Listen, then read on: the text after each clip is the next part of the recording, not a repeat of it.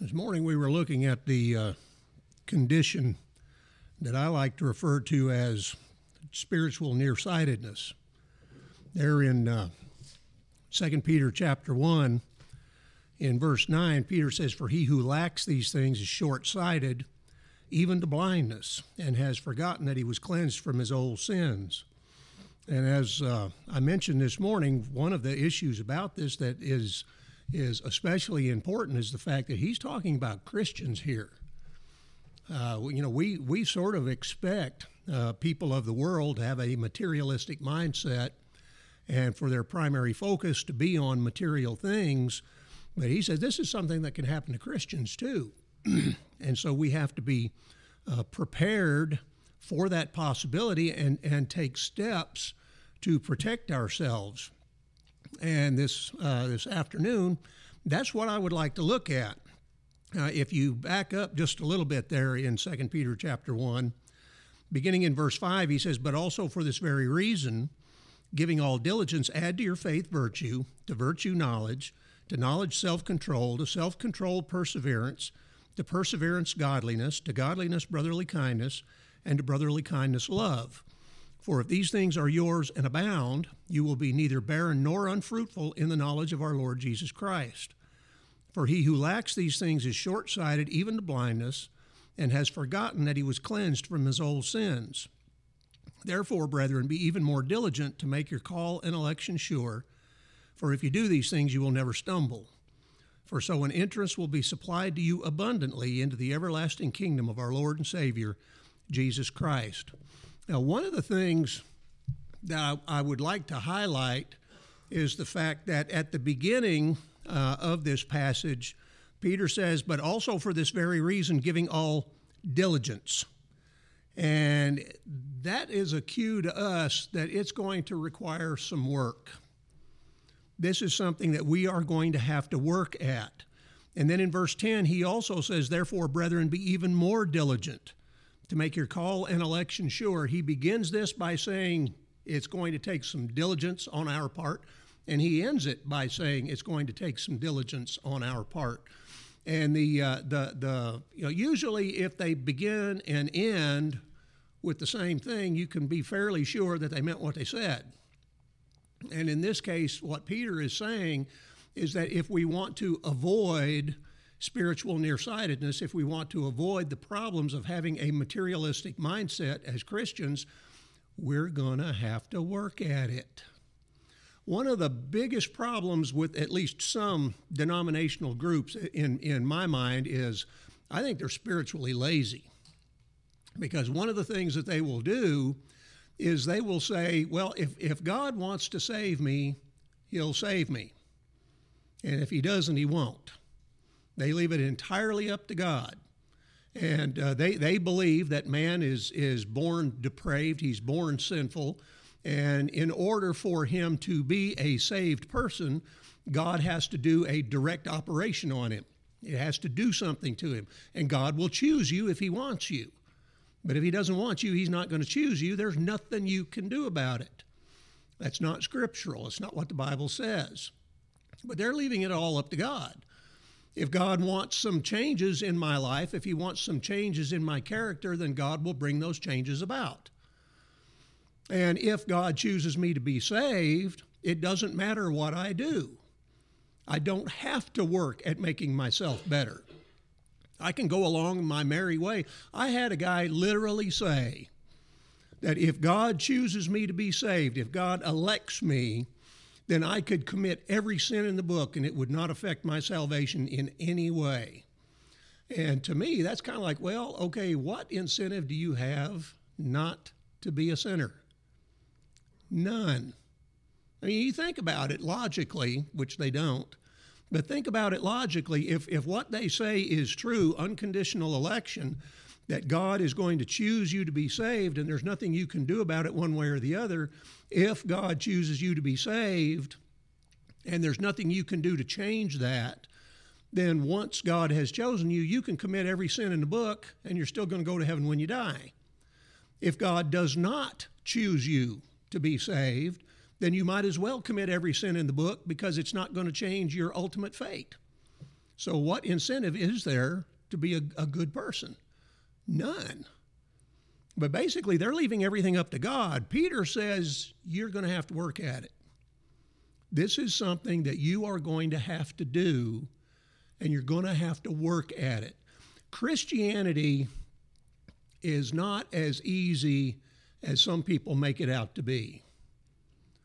There are a lot of people out there, a lot of denominational groups that will say basically all you have to do is believe in Jesus Christ and accept Him as your personal Savior, and that's it.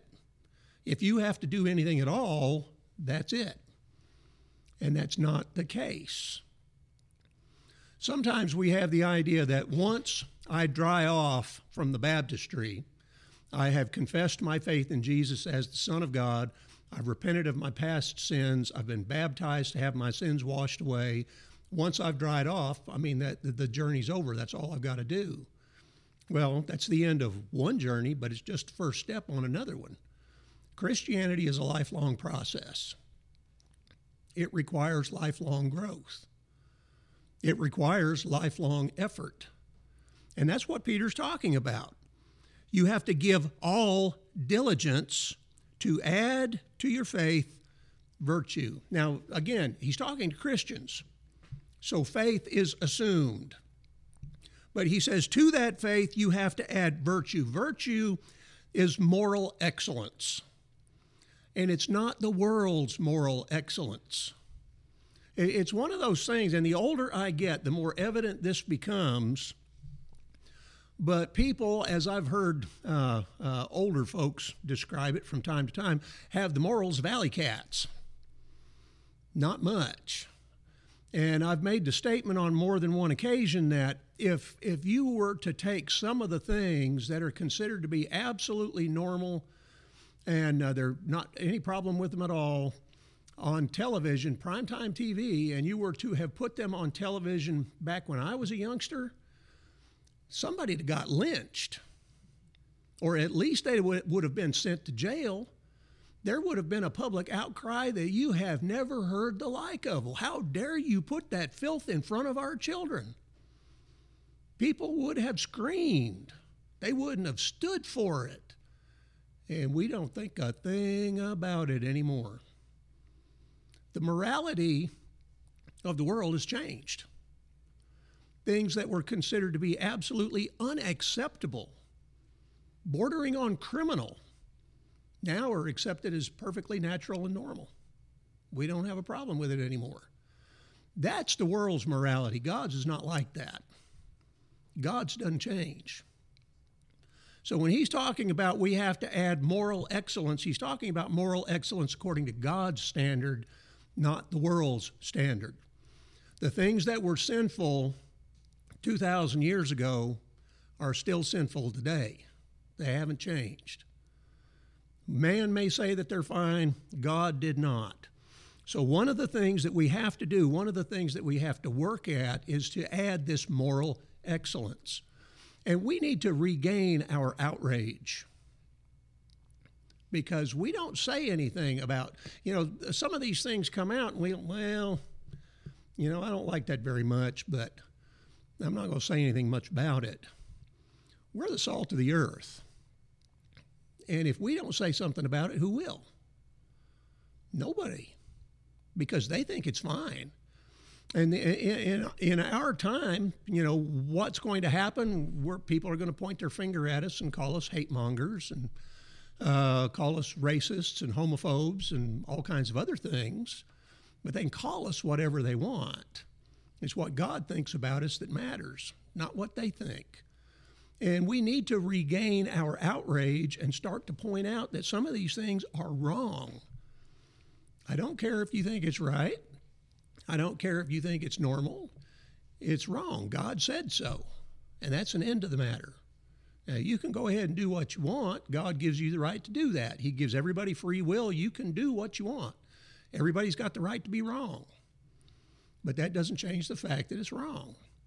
We as Christians need to regain our outrage as part of this adding moral excellence to our lives and point out how you, you speak the truth in love. Absolutely. But speak the truth. If it's wrong, it's wrong. Don't go along with it just to get along.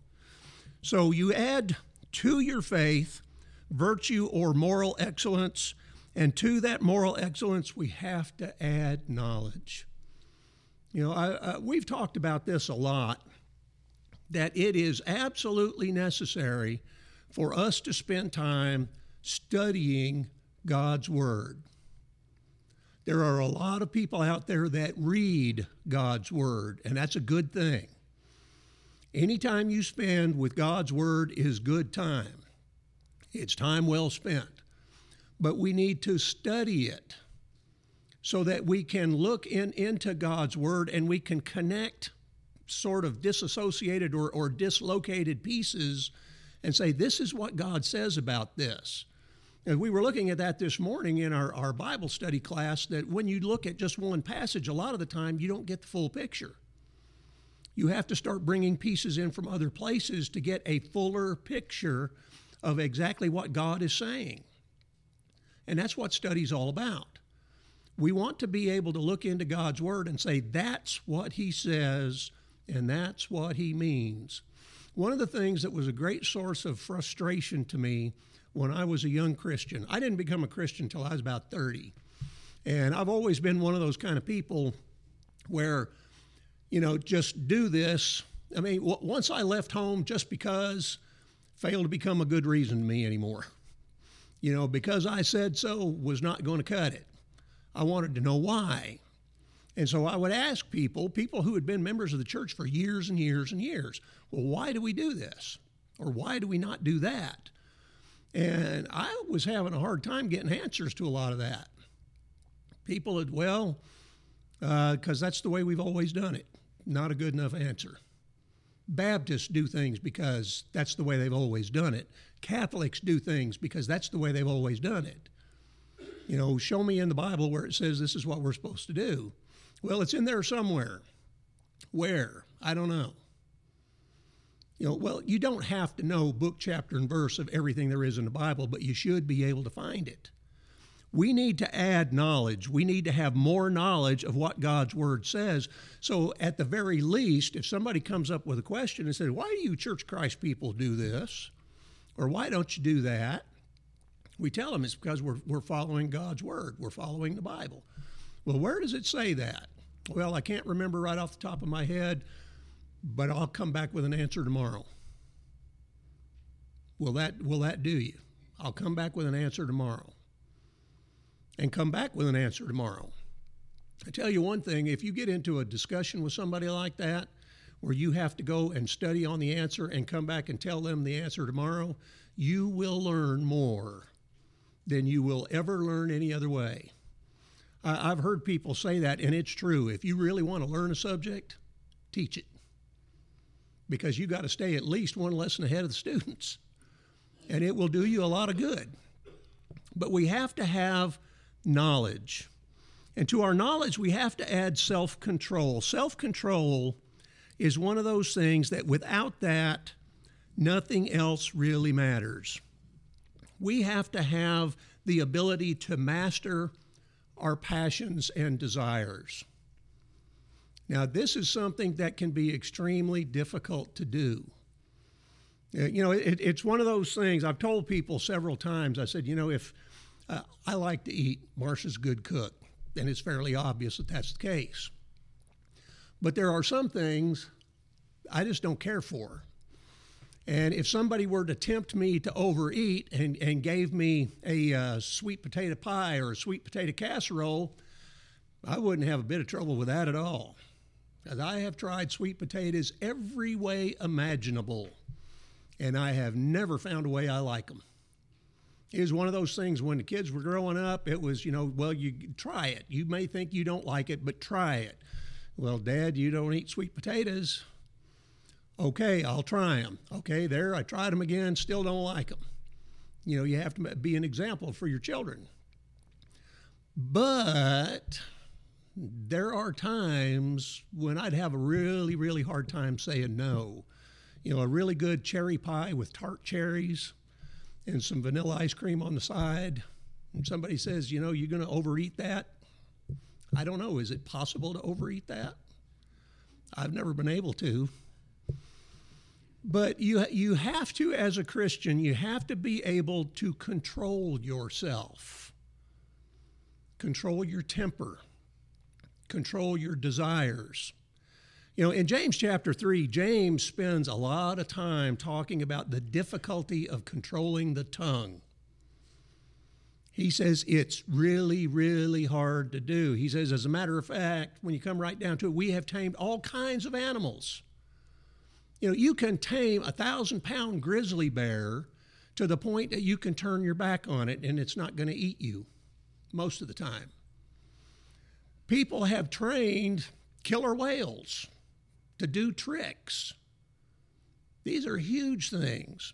They can eat you in one bite, and we can tame them. And James says, but you can't tame the tongue. It's an unruly thing.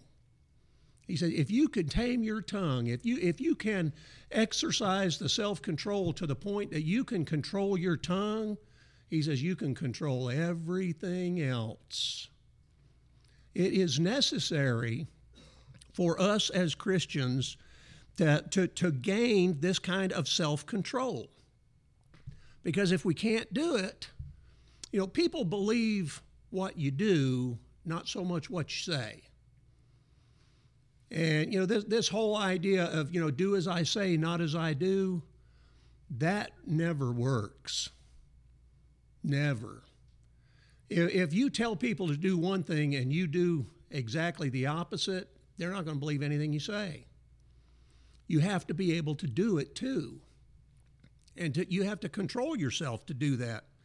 Over in uh, 1 Corinthians chapter 9, in verse 24, Paul said, Do you not know that those who run in a race all run, but one receives the prize? Run in such a way that you may obtain it. And everyone who competes for the prize is temperate or self controlled in all things. Now they do it to obtain a perishable crown, but we for an imperishable crown. Therefore I run thus, not with uncertainty, thus I fight, not as one who beats the air. But I discipline my body and bring it into subjection, lest when I have preached to others, I myself should become disqualified. He says, I have to control myself because if I don't, I can preach to others all I want, but when they see me do the same thing I told them not to do, it's not going to work. And he says, you, you see these people that are competing in an athletic event, and he said they are temperate, they're self controlled because they want to win. You know, if, if you look at top level athletes, and I don't care what sport it is, everything they do revolves around being the best at that sport they can be. Everything the exercise that they do, the amount of sleep that they get, everything they eat or drink is all geared toward making them the best at that that they can be. And they're doing it, as Paul says, to win a temporal crown, you know, temporary acclaim.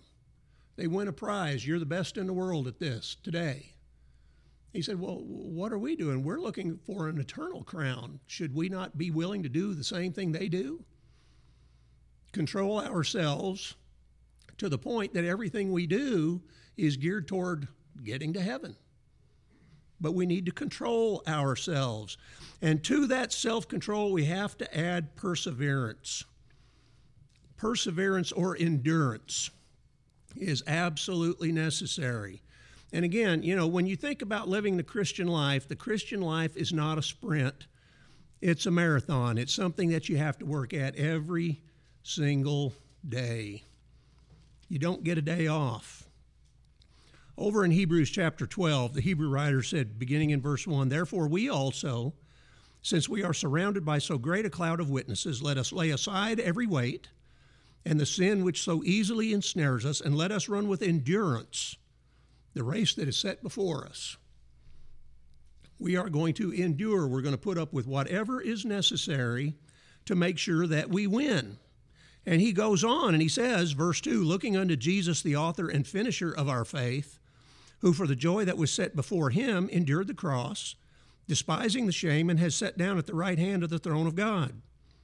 For consider him who endured such hostility from sinners against himself, lest you become weary and discouraged. in your souls you have not yet resisted to bloodshed, striving against sin. He said, You know, think about what Jesus went through. He said, You haven't gone through anything that bad yet.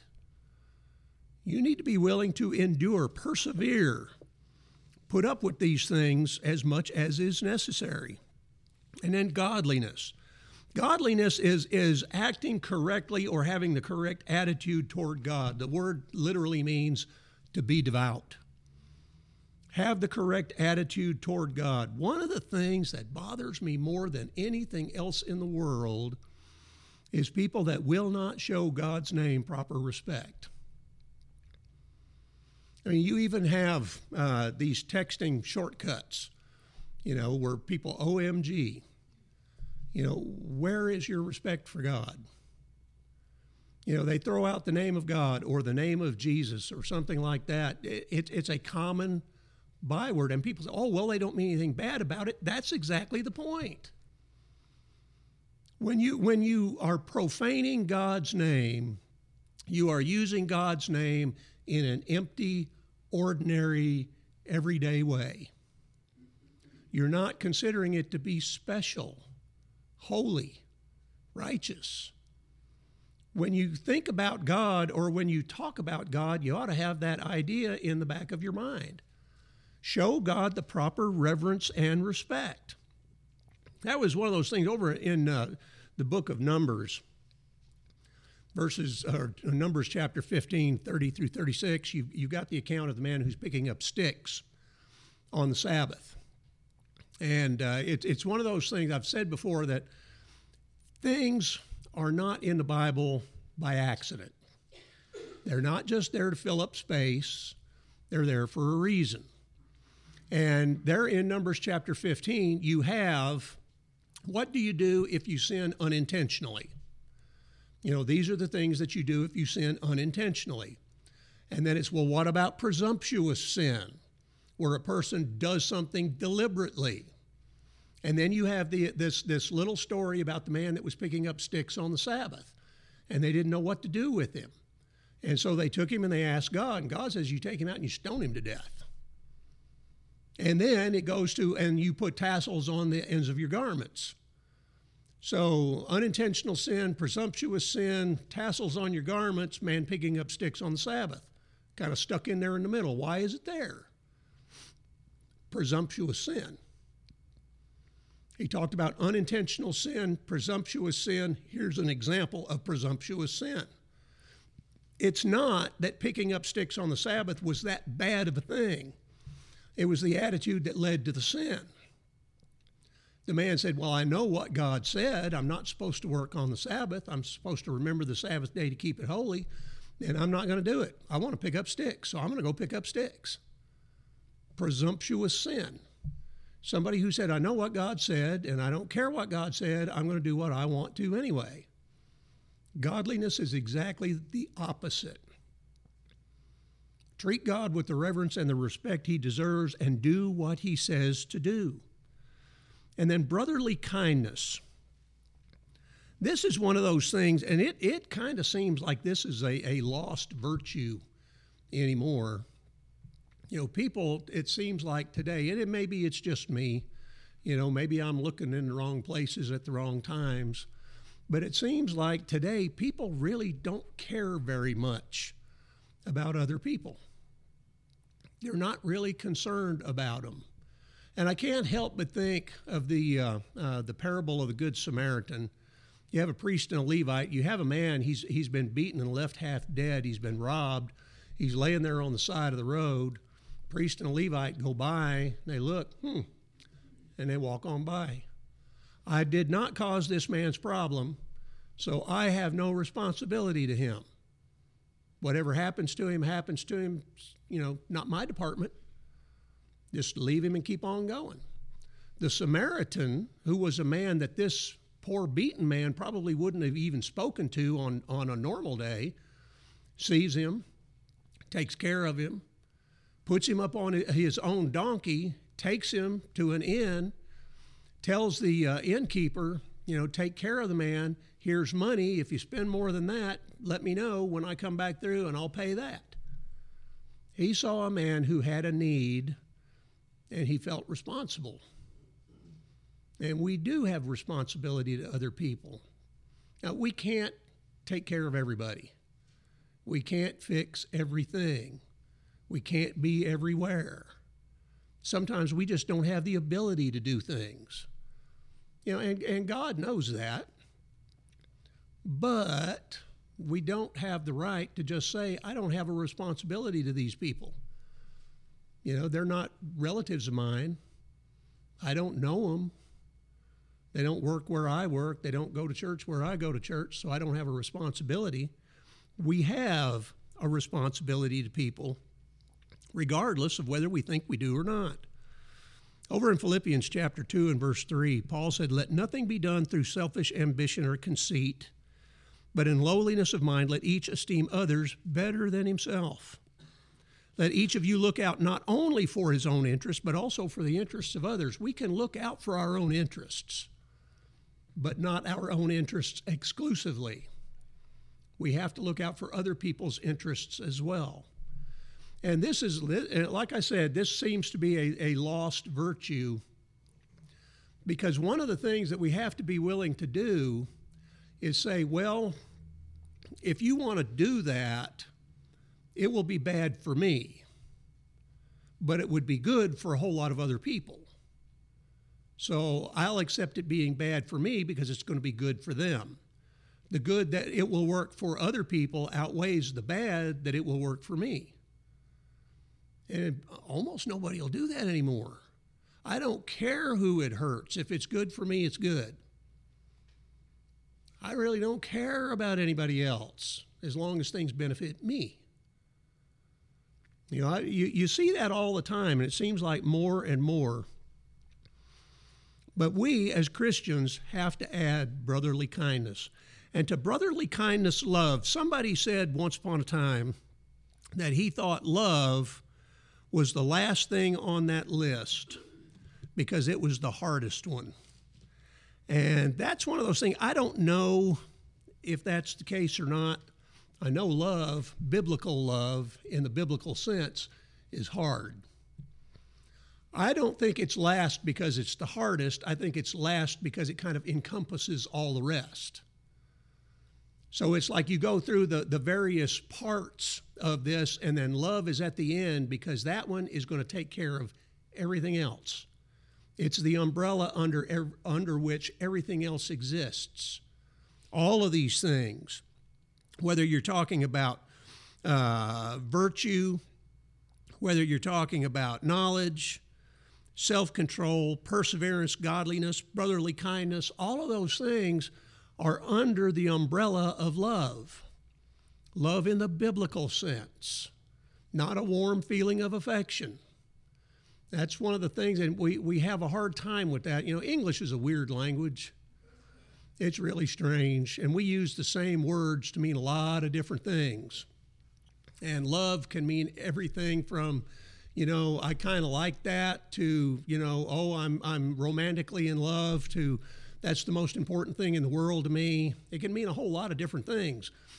What, what Peter is talking about here is agape love, which is the love of the will. It's a choice that you make, and emotion doesn't have a thing to do with it. You can even love really unlovable people, but you have to choose to do it. And that's one of those things. Romans chapter 13, verses 8 through 10, Paul talks about love, and he says it's the fulfillment of the law. Everything else is contained in that. And I, I do agree, it's a tough thing to do. To love people and to wish for them the highest possible good and to work to bring that good about when you can. That's hard, especially when you're talking about people that are not lovable people. Love your enemies, Jesus said. You can't have a warm feeling of affection for them, but you can wish for them the highest possible good. And Peter says that's what we're supposed to do. That's one of the qualities. If we want to avoid the materialistic mindset, if we want to avoid this spiritual nearsightedness, it's one of the things we got to do. Learn, love, and practice it. And it's one of those things, you know, Jesus did. God did. Sometimes we look at some of the things that are hard, admittedly, in Scripture, and we say, that is just so unreasonable. You know, how can God expect me to do that? How can God expect me to be that way? Well, God can expect that of us because He did it first. You know, you, you, you have a hard time uh, trying to accuse somebody of being unreasonable when they say, Well, what do you mean I'm unreasonable? I did it before you did. I've already done it. You know, and if I've done it, how can you say that it's not? I can't, you know, ask you to do it too. Of course he can. Over in Romans chapter 5, in verse 6, Paul said, For when we were still without strength, in due time Christ died for the ungodly. For scarcely for a righteous man will one die, yet perhaps for a good man someone would even dare to die. But God demonstrates his own love toward us in that while we were still sinners, Christ died for us. He did it first. So, of course, he's got the right to tell us that we ought to do it too. And if we intend to be faithful children of his, it's something that we have to do. Love is the mark of discipleship. John 13, 35, Jesus said, By this all will know that you're my disciples because you have love for one another. We have to have that kind of love. 1 Corinthians chapter 12, verse 31. 1 Corinthians 12, 13, and 14 all deal with miraculous gifts. 13 is kind of a, a parenthesis because at the very end of chapter 12, Paul is saying, you know, essentially this. He's saying, You think miraculous gifts are so great, especially when you're talking about the, uh, the gift of speaking in tongues. He says, Well, you know, the gift of prophecy is better, and there's something even better than that. I show you a more excellent way. He said, There is something better than the ability to perform miracles. How would you like to be able to perform miracles? I mean, legitimate biblical miracles. You could speak in a language that you'd never learned before. You could prophesy. You could heal people. You could raise the dead. How would you like to be able to do that? I mean, I don't know of anybody that, if we could legitimately do that, would turn it down. And Paul says there's something better than that. And what is that? And then he goes in 1 Corinthians chapter 13, he talks about love charity, the King James says. And he talks about what it is and what it does. Of course, part of the reason that love is better is because the miraculous gifts were going to be done away with. Love is always going to be here. But we have a responsibility to be the kind of loving people that God expects us to do or to be. And love God. Love God with all your heart, with all your soul, with all your mind, with all your strength. Mark 12 30.